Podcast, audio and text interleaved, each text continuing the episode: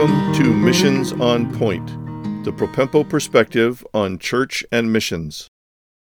Thanks for listening to Missions on Point. This is episode 127. I've decided to add one more episode to our series on Propempo certification. This concept is a paradox because it is quite radical to the norms of the established ecosphere of the international missions enterprise in the Western world. Yet, it is simultaneously so obvious to the thoughtful and objective observer of biblical teaching and precedent. More than one pastor has told me that once you see this concept of the centrality of the local church, you can't unsee it.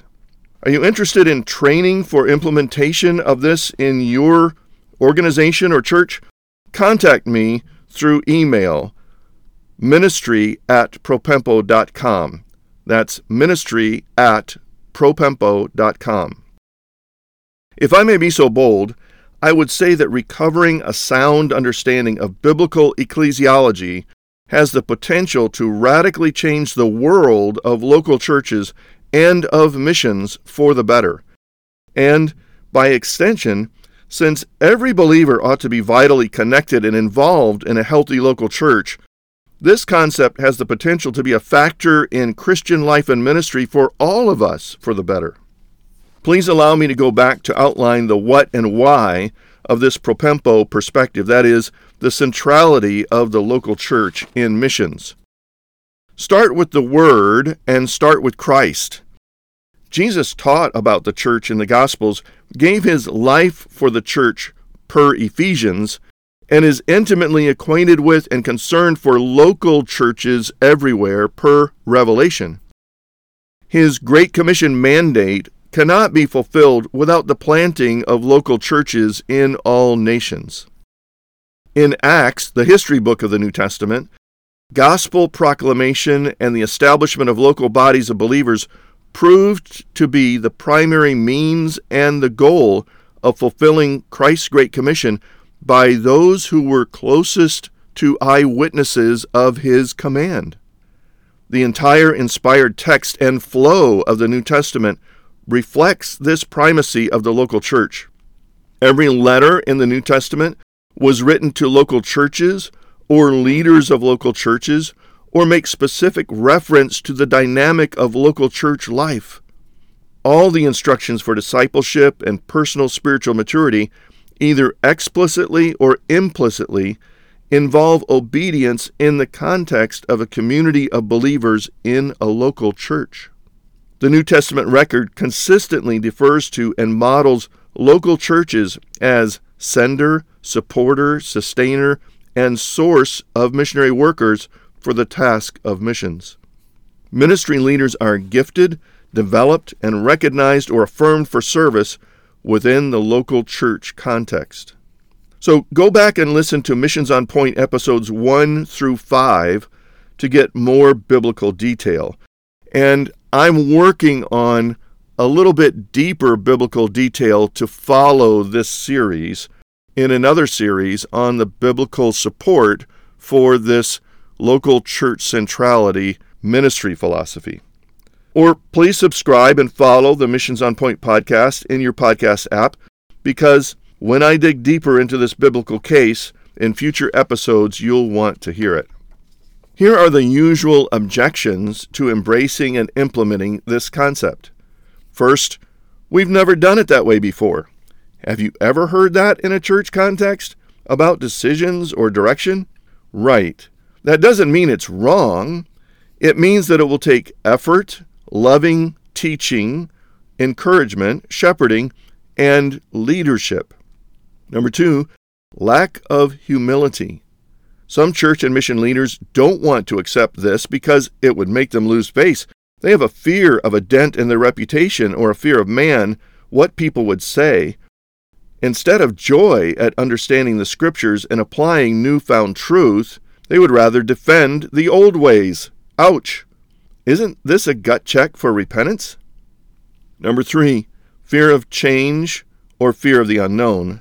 People say, that's not what we were taught in seminary, or that's not what we were taught by the mission agency we trust, or by those who came before us, because they haven't done things this way previously, they don't know what the end result would be. This is a natural fear. It's kind of like a child saying, I don't want to eat peas. Have you ever eaten peas? No, but I don't want to eat them, even though they're good for me. Let me assure you that I have never taught or coached a church that adopted this principle tell me later that it was too hard or that they regretted making the change. Number four, this could have far reaching implications for how we do missions business. Right, that's the point. So, what's wrong with that? We have walked through the application of what we call Propempo certification for each of these key stakeholders the local church, the church missions leader, the missionary, the mission agency, the donor, and the missionary training institution. So the follow up questions are if all of these entities, all of these stakeholders worked together, what would it look like? And what difference would it make? Here are some rudimentary projections about what it might look like. First, every missionary candidate would have to prove himself or herself as an individual or as a couple and family within the context of ministry involvement in a healthy local church. I remember the story of a college grad gal who felt called to missions through the Urbana Missions Conference sponsored by InterVarsity Fellowship. However, her contemporary church didn't understand their role in training and sending her. In fact, they had no good concept of cross cultural international missions. They were so focused on reaching their community, they didn't even think beyond the scope of that. Thankfully, she had good counsel from a godly, older, missions wise couple in her church. She started a conversation with her church leadership, with respect, I should say, to encourage them to step up. Then she began a missions prayer group and started to work in her church and with her church for three years until they were ready to send her. It really paid off in the long run. This goes along with the article by Max Stiles entitled Don't Go Until You're Sent. This means that every mission agency, every donor, every missionary training institution, and every church missions leader will challenge every missionary candidate to go back to their local church and build strong bridges of relationship mutual vision for ministry, biblical character, ministry competencies, etc., before they apply and get accepted as missionary appointees with a mission agency.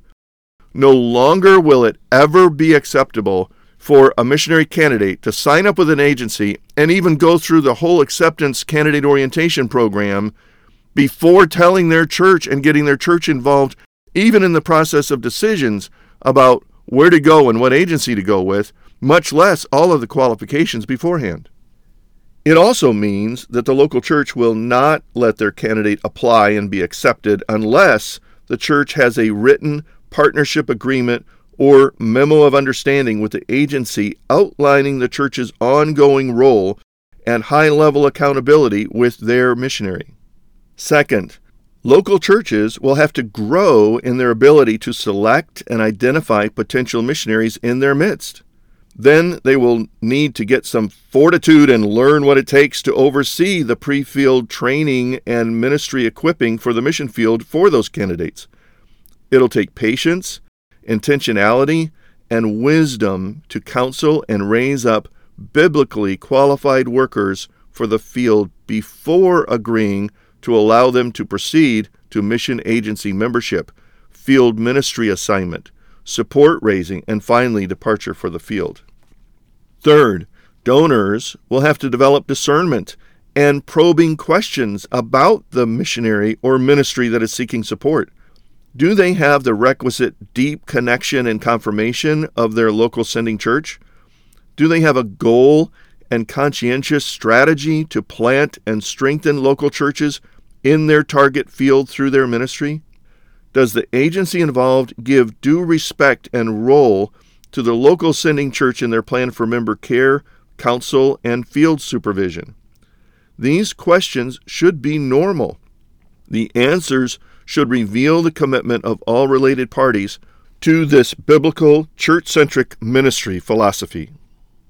Fourth, Every mission agency would interface with churches, candidates, donors, and missionary training institutions differently.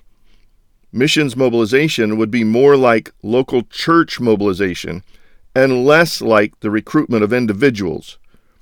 More human and financial resources would be spent on building relationships with key local churches and helping their effectiveness rather than expensive conferences and pizza meetings with idealistic and often unrealistic individual potential candidates.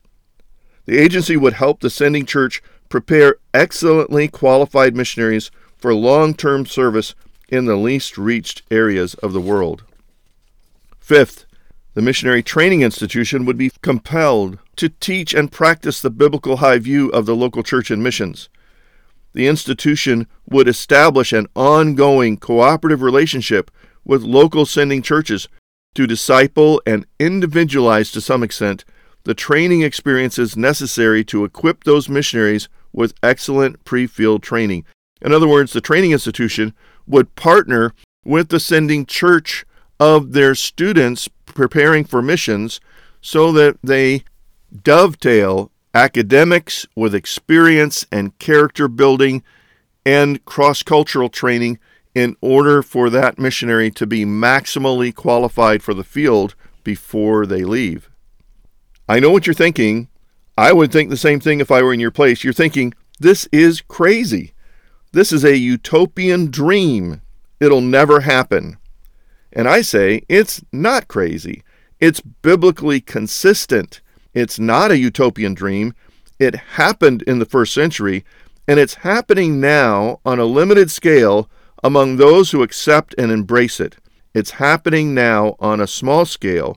But what would happen if every church, church missions leader, missionary, missions agency, donor, and missionary training institution worked together in this way with earnest biblical commitment in concert with each other. Here's what I think would happen, some of which may seem counterintuitive. Number one, churches would flourish because of being more in line with God's purposes for their existence and having a balanced priority for ministry outside of themselves. It is an interesting dynamic that when churches actually focus on ministry outside of themselves, ministry that can only be done by them taking initiative to send somebody to that cross cultural place, they don't suffer financially. They don't suffer numerically in their membership or attendance. Now, humanly speaking, leaders can still make poor decisions and have negative consequences because of that. But in general, I've seen all positive.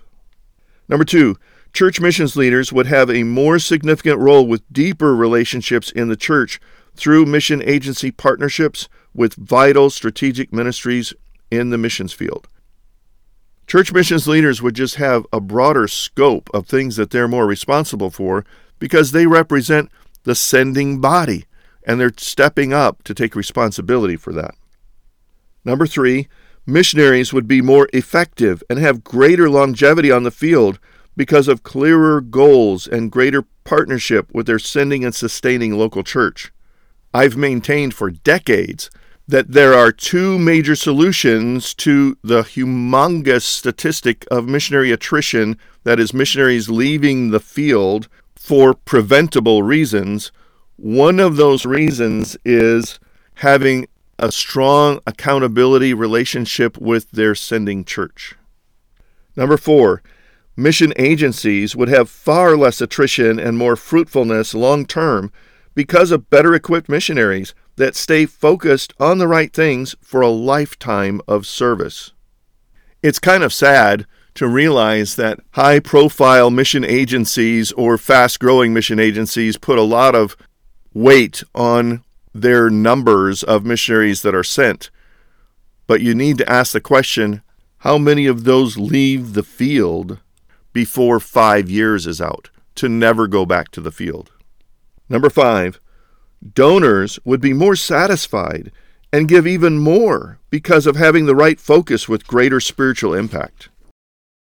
Number six, missionary training institutions would be vital, dynamic centers of missionary development, not just academically, but through reinforcing spiritual discipleship, character building, experience based ministry skills development, and real partnerships with the local sending churches of their students. Their stats would improve for how many of their graduates actually make it to the field and stay long term.